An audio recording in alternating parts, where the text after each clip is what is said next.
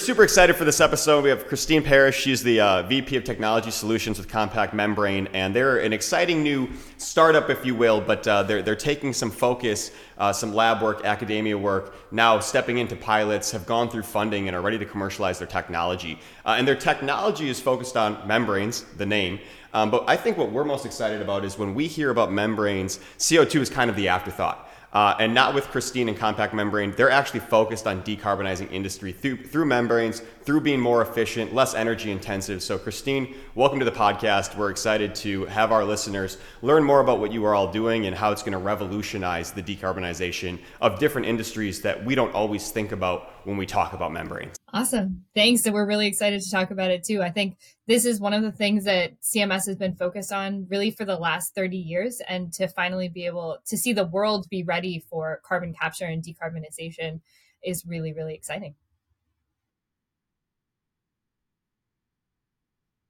Yeah. Yeah, 30 years. It's only been seven years since the inception of what I would call the facilitated transport platform that allows us to do the CO2 separation. But energy efficient separations are nothing new for membranes. And so we've been applying that to other applications in the pharmaceutical and specialty chemical industry for the last 30 years. No, I, I uh, you have you have the, the coolest job title that if I had any technical skills, capabilities, or mindset whatsoever, I would aspire to do. But the chief membranologist, like that is just the, the best title of a job ever. Uh, I will never hold that, but uh, you know somebody has to, I guess. we aspire to it too, but you know, uh, Sudip is is very excellent with membranes and you know, membranes have held such promise for years. I think they're kind of a holy grail that people have been talking about of, you know, if we could get them to work in industry, they would solve all of these these problems and it's really nice to see their day in the sun coming. That's great. Well, so that's a great place to start. So, you know, we, we want to learn all about what you're what you're doing and there at, uh, CMS, but but uh, let's maybe kind of start at more of a higher level. Tell us about what you're ultimately trying to accomplish. So I know we talk about decarbonizing hard to abate industries. What does that mean? Where do you play in that? What, what's your mission? And then kind of get into a little bit more of the technology behind it. Absolutely. I think one of the things that we have heard from customers often is that they want to decarbonize, but they don't want to turn off the assets that they have today. And they don't want to have to do complicated retrofits or something that causes them to really move into a, a new way of operating their plants. And one of the things, you know, we heard is, you know, we don't want a chemical solution. We don't want a liquid solution. And we, you know, when we're thinking about this, you know, we make membranes and think of them like the HVAC filter cartridges that most people have in their house, uh, in their air conditioning systems.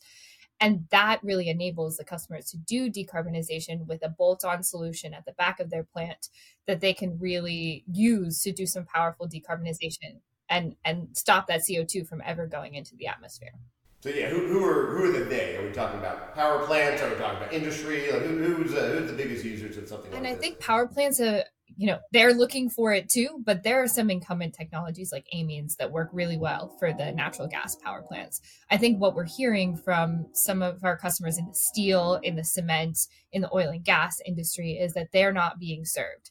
They don't have very large they have some large centralized streams, but in a lot of plants, you know, you might walk around, you might have seven different sources that are all a mile away from each other and piping those together would never be economically efficient. And so what they need is a modular solution that can sit next to the co2 source and capture all of that co2 and sit in environments that don't require very complicated engineering right? The membrane can't require seven pre-treatment steps and five post-treatment steps after because that becomes a very complex system to both maintain uh, and operate.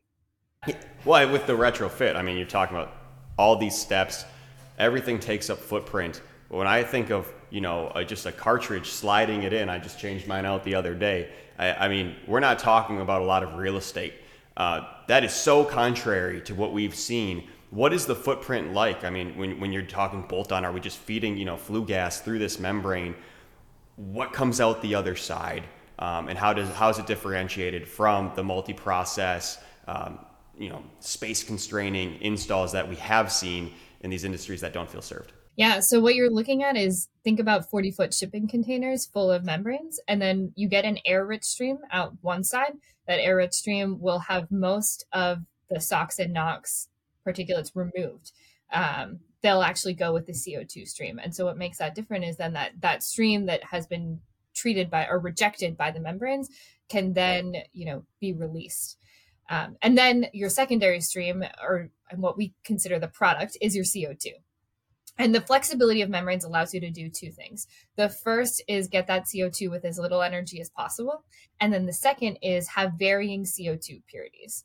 If I am selling CO2 to someone who's doing food and beverage, right, they want 99.5 or 99.8 and they want it to be pure CO2 if you are sitting next to a place where you could do mineralization or another carbon to value application, you don't want to pay for 99.5 CO2. And so membranes give you the flexibility to get to 60% CO2, use it, turn it into a valuable product like CO or uh, methane or ammonia, and use that CO2 then in to make products instead of trying to say, okay, you know, we could we could pull more CO2 out of the ground to make these products, or we could use the CO2 that's already floating around to do it uh, and do some CO2 avoidance. Yeah, that's so. You know, I've got a quick comment on all what you're saying, but then then, then a question on that. Um, so you know, I, I, it always concerns me or bothers me that we you know all, we always talk about the transportation sector. Like, like that's like the worst CO2 emitter there is, and it just isn't, right? Like it is. You know, it's I think transportation uh, amounts to something like 17%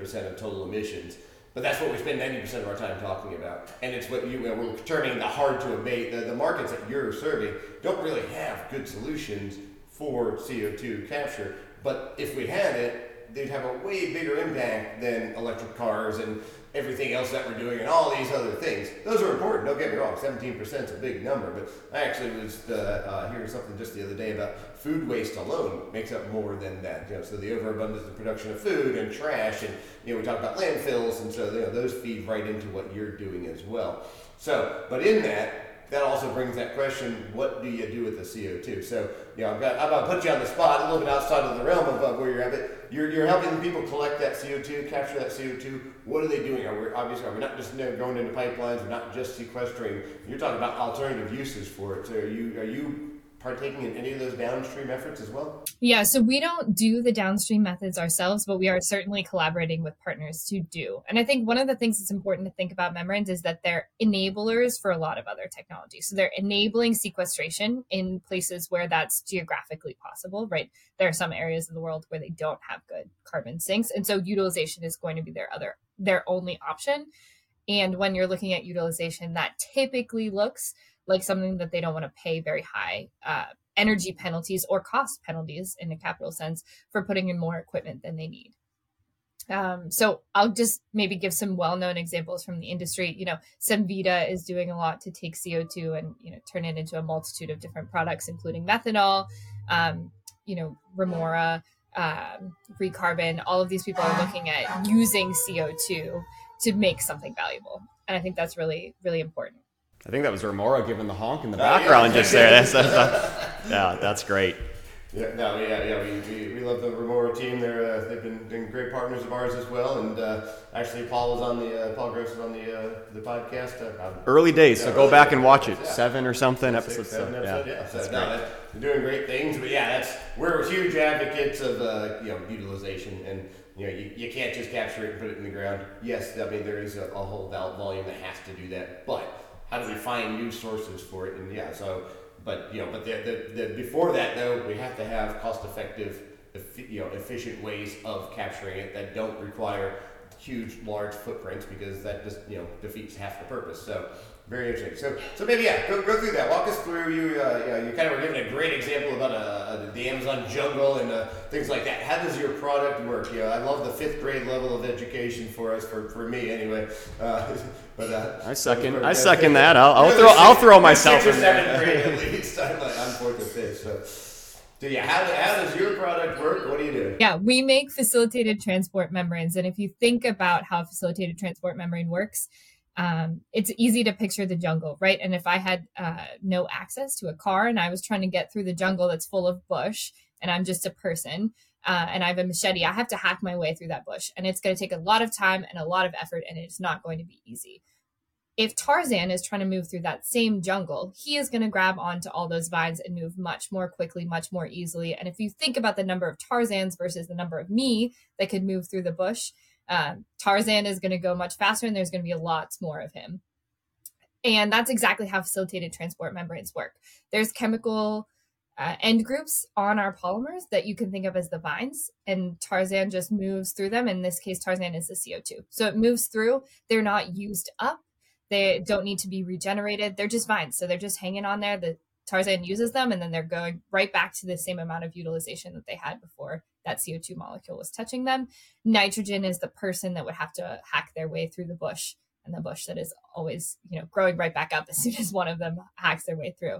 And so that's what makes it really low energy is that CO2 goes through very easily. You can imagine, you know, I'd have, a, you know, 100 Tarzans moving at the speed of one person. And it just makes a really efficient, easy separation. Since you're not having to regenerate, um, no wear down of the membranes, are we talking long life expectancy, low operational um, you know, rigor, having to have somebody out there making changes, downtime. What does that look like? Exactly. So it looks like you would replace all of the membranes about every six to eight years. So an eight year lifetime of the membrane, that's not terrible. If you think of plants, typically steel is 25 years for most compressors. So that's three times during the lifetime of the plant that you would have to replace the membranes. The schedule may be different depending on how you're operating. You know, oil and gas plants t- tend to have a two year turnaround. And in that turnaround, you could replace a portion of the membranes instead of all of them. But it does make the maintenance a lot easier and very predictable too. Now, so, you know, uh, I know like in, say, a, a pressure swing absorption type of system uh, or other membrane systems, a lot of time it's you're, you're letting the nitrogen go through and, or, or other gases. It sounds like yours is letting the CO2. That's your core, core focus. Is that A, the, the, your product differentiator, and B, does it make it much more effective because you're focusing on the one that we're trying to extract as opposed to eliminating everything else, that whole jungle? Is that, is that kind of, am I saying that correctly? Yeah, precisely. And the other thing that we have specifically thought about with our membranes is that we also want this, we want the CO2 to go through, but we also want the SOx, the NOx, what we would consider the contaminants in the stream to go with the CO2 so that they can be thermally processed later. You know, we can't release SOx and NOx to the atmosphere, and to remove them, typically you use a thermal process. Thermally heating a very large stream with low concentrations of SOx and NOx, not very energy efficient. Putting it into a stream that is, you know, a tenth or a hundredth of that volume makes it much more efficient uh, and allows us to use better methods of removing those so the total offshoot of that then, so really you're stripping a lot of the air and the nitrogen out. That sounds like pretty pure, clean thing. Are you just venting that? Or are you doing anything? You've already you've already kind of purified to nitrogen. Are we compressing that and liquefying that and using the nitrogen, or is it not enough volume? Does it not worth it? It will depend on the application. So, you know, one of the applications that we're looking at is steel, in which there may be a lot of carbon monoxide in that stream with the nitrogen. So, in that case, you would have to separate the CO and the nitrogen. In other applications where it's very clean and there's not a lot of oxygen, you know, that will be a very pure nitrogen stream and you, you could use it for other applications or you could vent it safely. Uh, it's all about, you know, where you are and, and how much does that utilization make sense for you. So, I mean, technology is clearly very thought through. Why just now are we coming to market? Is it is that kind of the changes in legislation and the focus on decarbonization, or we just haven't had the technology, maybe the focus in academia on these types of technologies. Why today? Yeah, I think the academia focus has been there for a while. If I'm going to be honest, you know, six years ago when this facilitated transport membrane project was really getting off the ground at CMS, when we would call people about carbon capture, they didn't, they thought that was a fantasy, you know, something that was never going to happen. No one was going to care about it. Green hydrogen and green energy were going to be here in 2025. And this was just not going to be a non-issue today you know it, that just isn't the case and i think when the ira bill passed you know our phone was ringing off the hook you know we talked to you about this two years ago can we get in the front line of the queue i need a pilot asap we need to figure out how to decarbonize decarbonize these set of assets immediately how can we work with you guys i think that was a huge turning point for us and something that we were really excited about yeah, no, that's interesting. So where, where are you in that life cycle? Do you do you have you are you commercialized yet? You've got some pilot projects. Yeah, so we are in what I would call a, a technology readiness level five, and we have four pilot projects, three of which are going in between December of 2023 and February of 24. and we can talk about those partners. They kindly let us uh, speak All right, about you got a name drop. It's not fun Exactly. without a name drop. So we can we can name drop a little bit. Um, so we have a steel pilot with uh, voestalpine, a materials pilot with RHI Magnesita, and an oil and gas with OMV. So we're very excited about those demonstrations, and then working with Braskem, who has partnered with us on other separation applications before. Uh, we are doing a one to four ton per day pilot that should go in um, either the end of 24 or beginning of 25, depending on compressor timelines. So with the pilots, and you know, I'm thinking literally pre-orders. I mean, how long do you want these pilots to run before you have a level of comfort where you say, you know, we are going to scale this up now to do 100 tons per day. We're going to go secure the funding we need. Uh, what is that sweet spot of this is working? We feel confident. We've made our tweaks, and we're ready to give give those calls back to the people of two years ago and say, let's go. And then from there, what is that timeline for them from, hey, we're placing POs to we're decarbonizing our assets? Yeah, so I think typically we like to see about three months of data. What you'll see with a facilitated transport membrane is if it there is some contaminant in the stream that's going to kill the membrane, you'll see a very sharp drop off, and within about a month, you'll it'll just go to nothing. We haven't seen that in the lab. We've tested the lab at much more um, stringent conditions than we expect to see in the field. And so once you've got three months of that really nice decay curve data, I think we're ready to start calling other people and say, okay, let's talk about. Um, we would call 100 tons per day probably a demonstration project, and that's what we would do. As with everybody else in the world, supply chain is really dictating timelines at the moment, but typically from the start of the engineering process to build and delivery would be two two and a half years depending on the size of the project Yeah, we need to dig into compressors and understand why there's such a supply chain issue and everybody's been trying to get to them. So if there's anybody that has a compressor factory, you know, I don't know, ramp it up because that's uh, you know, all these projects. I mean, we run into it ourselves. Like it's like that is the the the the, the the barrier to entry to a lot of things, or at least the slowdown to a lot of these projects, and it's it's crazy. I'm not sure why. It's not new technology. That's what that really throws me. So Yeah, and I think the unlock there, which I'm I'm pretty excited about, is that a lot of these application, unlike traditional oil and gas, do not require an API compressor, um, which does make it a little bit easier, a little bit more cost effective to get your hands on it. What I think is really important, and you know what CMS and other carbon capture systems are focused on, is productization, right? If we are stick building all of these like they do for the oil and gas industry, it will take us forever and it'll slow it down. If you can design one, build a hundred, that makes a whole lot more sense. Uh, and it's easier for the customers, right? You can go off the shelf and you can pick size A, B, or C depending on your application. And that's actually really a sweet spot of the membranes. If you think about an amine tower, I personally, I don't think that amines will ever be beaten at the really large scale. If you have 3 million tons of CO2 or more, amines are always going to be the most effective solution for that there's really no getting around it. Well, that's the most flexible too, right? Like, you, you know, you don't, your gas stream doesn't have to be so consistent and, and things like that. So exactly. Um, so, but if you have a stream that is less, you know, consistent, is smaller, then being able to say, you know, I have 10,000 S scuff, I have 50,000 scuff, and, you know, if I have 30,000, I'll just take three of the 10,000 done. I don't have to think about it. I don't have to re engineer. It makes life much easier. Are you able to design off the shelf is great. Like, can you say this is, you know, what we expect peak flow to be, or in five years, we anticipate that we're going to tie in another stack, but we want to run today at 50, 30% of what we believe max volume to be. Do, do the membranes care? Does it, do you see a drop off in efficiency? What does that look like? No, so you really don't see a drop off in efficiency, which is great. What we'll do, and, and membranes really give you the flexibility. So it's not a once pass through system. There's two banks of membranes, really, and there's a recycle loop for that. So if you wanted to run at 50% the capacity, we could do two things. You could only put in half the amount of membranes that you need, and then in five years, when you're ready to do, just install more uh, membrane units, but the balance of plant or the, the compressor would all be there. Uh, or you could just drop the recycle rate from the second stage to the first stage and kind of run the system more slowly. So membranes provide you with the same design a whole lot more flexibility that you, than you would see in some of the other um, applications and you know solid sorbents, liquid sorbents where they need to ha- have that thermal treatment in between to to release the CO2. Well, and we run into that where we talk with people and it's, oh, if only we could have CO2 at a higher purity.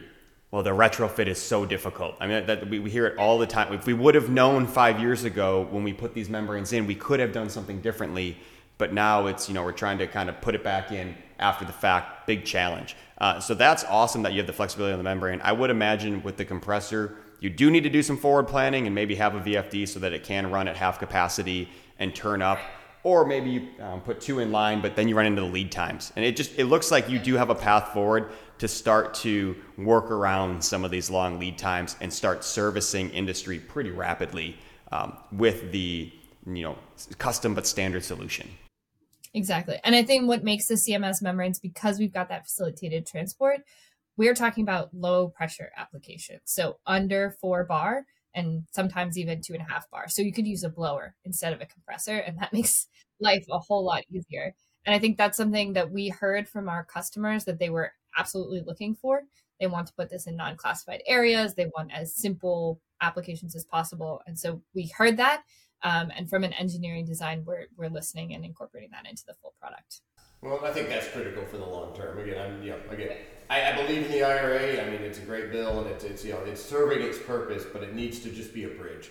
And, you know, it needs to be a bridge to, to, to give us enough runway to constantly, you know, advance the technology and be cost effective. If it costs $85 a ton to capture the CO2 and then dispose of it, that's not cost effective long term. So what you're saying, yeah, can you get rid of the compressors, which is probably one of the most expensive components of the, of the system? Uh, you know, get rid of that, get to a blower, get modular, get lower cost. Yeah, that's that, that's great because that, that's what's needed, and that's what you know that's that's what a, a subsidy should do. It should subsidize for a time to help advance some of these technologies. Is uh, is one of your biggest obstacles as as you get past this first round of, of pilots, and even with these pilots, it's what do I do with the CO2 now? You know, we don't have pipelines as it stands today. Uh, what, what, year are we in? 2023. Uh, we're not we're not going to have a pipeline or very few small pipelines uh, in the in the near future. Uh, it looks like we're heading more in the direction of uh, you know the, uh, of regional localized uh, um, you know, basically direct inject hubs of, of, of, individuals that have access to them. Uh, there's uh, two or three states now that are kind of taking that that, uh, that, that, responsibility from the EPA and, and qualifying their own Tier 6 wells and not requiring the EPA to wait six years to do. Um, but those still take time as well. Those are very centrally focused. Just because you have a steel mill doesn't mean underneath that steel mill you have a Tier 6 well. So that was a long way around to say what are we doing with the CO2, even in the pilot projects that you have, and is that a big obstacle for you going forward? I think, um, and it'll it'll depend. So I would say there's two different types of customers. There are customers who sit in places where there is already a CO2 network developed, be because its EOR already exists there, or somebody filed for a class well permit 10 years ago and they are just very very lucky. Um, I, but even in those situations, what gives me hope um, as an engineer is watching all of these companies that typically wouldn't collaborate change their mode of operation to say listen we all need to get all the emitters in this area need to talk about how do we get into this one pipeline to put it in so that we meet um, not only economies of scale but so that we protect our communities. And i think it's really great. The decarbonization leaders network i think is the first person who said that is that we are moving away from you know what's mine is mine and into collaboration for co2 for the betterment of society which i'm really excited about. I think the other class of customers is people who already have an idea of what they're doing with the co2 so maybe they have their own utilization. Um, maybe they can use it in their own process. You know cement is a really good example of that where they can use co2 as a hardening agent. Uh, and i think those are the people who are moving first. They need to show kind of the guiding light for the rest of industry to say, you know, look here, there, here are the utilization options if sequestration is not near you. If you are near sequestration, here's what that looks like, and here's how many people you have to have playing together to make that work. Yeah, that's uh, you know, in, in my crystal ball, that's where I see the, the market going from a, you know, we have these direct air capture hubs great. You know, we get two billion dollars being invested in Louisiana. we work with a lot of these guys, uh, so I'm not, you know, I'm not opposed to direct air capture. There is certainly, a, you know, I mean, there's so much CO2 emissions that you have to do something with some of these large volumes. But to your point, we've got to come up with utilizations. But having said that, these pipelines, they're, they're long in the tooth. They're not coming online, if, if at all or ever. But when you have a hub, it can't just be about the direct air capture. And I, I wish we didn't name it a DAC hub because of that. It should just be can it, it's a hub and spoke for regional players to transmit their CO2 to them that you're capturing, as well as then build the infrastructure of companies around there that can utilize it, whether it's sustainable aviation fuel, carbon black, polymers, whatever else there is. Build an infrastructure around it. Don't just focus on the direct air capture because that in, in the million years, in a thousand years will never be cost effective relative to identifying alternative uses for it but it certainly is a needed thing. Let's put our money into that from a federal subsidy and then then build from there. And I don't know if anybody's really doing that yet. And so, you know, like I'm glad to hear that there's, as you say, a consortium of, of people. Let's not rely on, on federal government to, to tell us how to do that. Industry's got to solve that problem. And, and then look at the radius around the DAC hubs. I, all, yeah, all the major players you're talking about. I mean, we can we can go greenfield. Um, some of the uses of CO2 but the emitters are, are in those spaces. I mean, they're in very industrial, uh, industrial driven. Um, oil and gas. Yeah, you, you, down, down. And, and that's why Louisiana is such a great place yeah. because they have they have the geological structure underneath, but at the same time they also have a lot of the huge emitters too. But that's just one section of the country. How do you do this in, you know, West Virginia or, or you know where Maryland or something? And yeah, I mean that I think you have to you start with the, the, the, the, the well and then you build an infrastructure around it of potential emitters. It should drive the economy ultimately. You've said it so many times in the podcast, but the DAC kind of souring for you know a compact membrane where you're working on the same end goal. In fact, you'll probably not, not even probably you'll be removing more CO2 uh, that is emitted with your application. But we're focused on DAC. We write the articles about DAC. Everybody sees the funding for DAC has have you pursued any of that funding? Have you received any grants? Are you getting a piece of that pie? Have you tried to? And people are just so focused on direct air capture.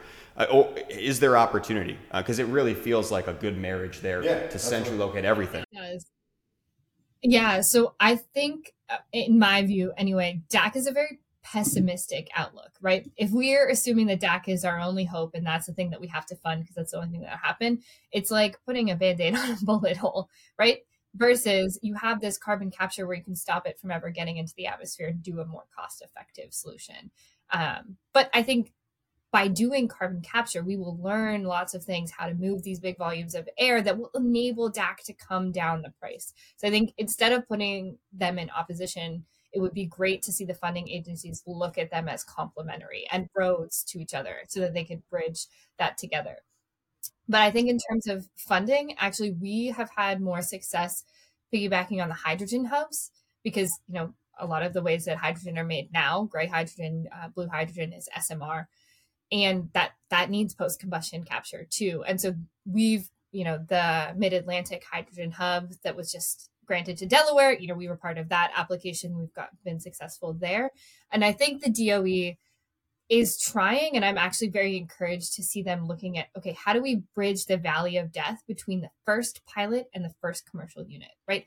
Industry is not going to sweep it, swoop in after one ton per day pilot. They want to see something 20, 100 tons per day. And then that's when the risk has come down enough for them to pull out their capital projects spreadsheet and put a carbon capture project in for their, you know, half a million, a million ton tons a year application.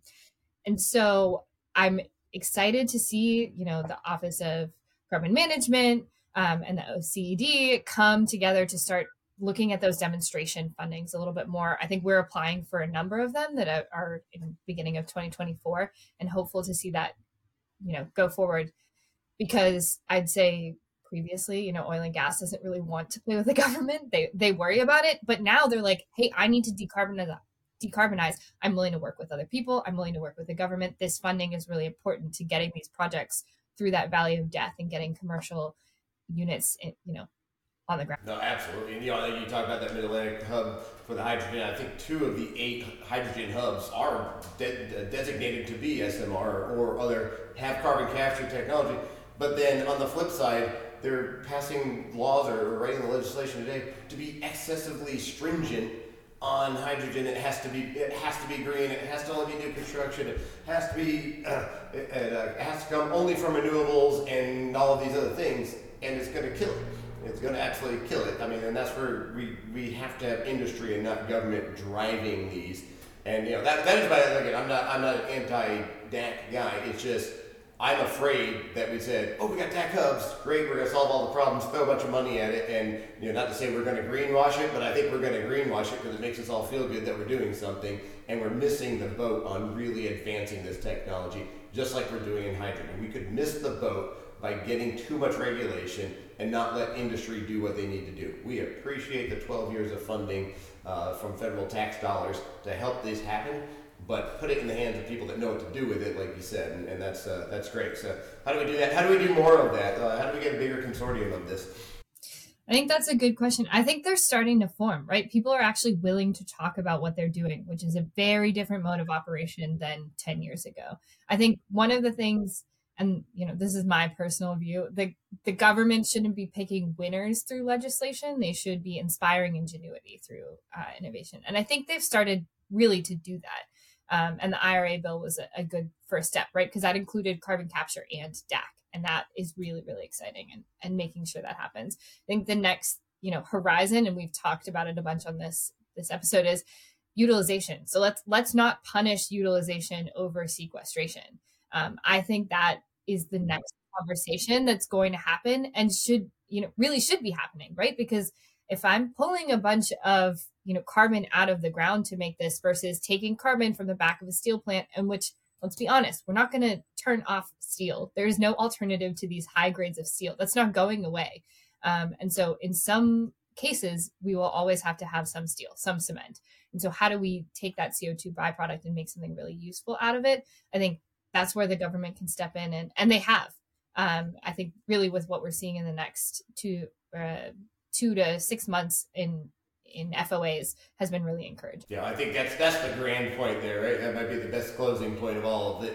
Is again, I go back to the early statement that we said we focus on the transportation sector and we say fossil fuels are horrible and. You could stop today on fossil fuels, which we're not going to. We could stop today on fossil fuels. What does that really truly solve? You know, you still need steel. We have to make steel. We're still still going to have food waste.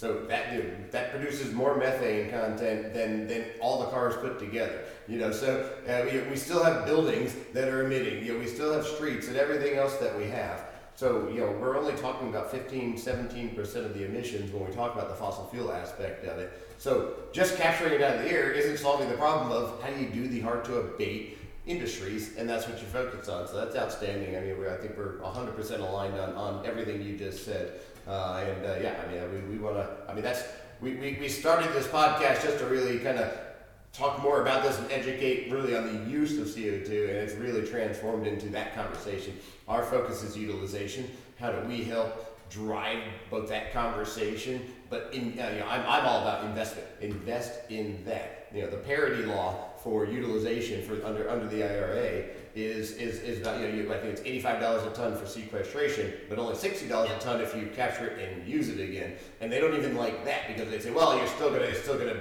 emit back out there. I'm like. But if you don't, A, it's cleaner once you clean it and put it back out there, so you don't have that SOx and that NOx going into the atmosphere. But at least we're doing something with it. You can't, if we're just going to keep capturing and sequestering it, well, it's never going away. We're, it's, it's, it's never ending. So it's in perpetuity that we're never going to get any farther. So it's great what you guys are doing. It's great to have you a, lower cost, more efficient, more efficient, more cost effective solution. So yeah, pull down the barriers to entry. That's so good. absolutely. This has been one of my favorite episodes. Actually, Yeah. I can feel the passion boiling over from him, which is which is it's it's it's hard to do. I mean, he's he's just Mr. Methodical. We come in, we do an episode. Not today. He's fired up. He thought it was Friday. It's Thursday, But but saying I generally just mail it in. Dude, you like you Let's lock Friday. it. He locks Friday. in.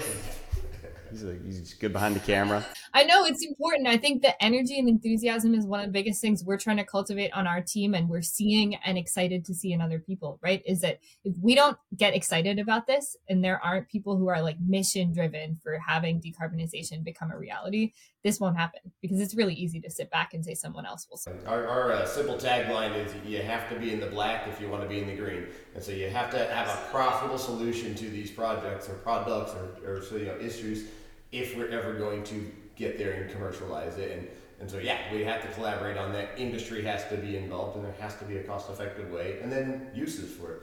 I mean, there's there's no money to be made in sticking it in the ground other than the people that are getting paid to do it, which ultimately is a life cycle of our taxes going there. So we're all paying to capture it, put it in the ground. Again, it has to happen today, but what do we do about it? So Yeah. Keep keep on mission. I mean, it's so great and and talking about getting word out. Where can we find you? How can we support? How can our audience support? What's next for y'all? Uh, tell us what you are needing. Yeah, I think. Well, first of all, if I'll put a shout out too, if you're a compressor company, I, I, I think that's where we put the we need the money. Uh, we need investment. You know, we're gonna do a Series B of uh, going to get you know to a compressor company. Age old technology that's older than the steel mill itself, but uh, no. if you're PE and you're listening and you want to put those two things together, I think it. we're gonna do it. Uh, And I like it. I like it a lot. um, but honestly, if you have, if you're from the hard to abate sector and you want to talk about a more energy efficient application for your carbon capture, or you're a utilization player that is starting to think outside the lab and you're like, okay, what if I don't need 99.5% CO2 if I knock it back to 70%? I think we'd love to have those conversations and, and get testing so that we can prove this full value chain out. Outstanding. Yeah. Thank you for joining us. Such an awesome episode. Yeah, Uh, thanks for having me. put it up on, on Spotify, Apple Podcast, YouTube. So thank you so much, Christine.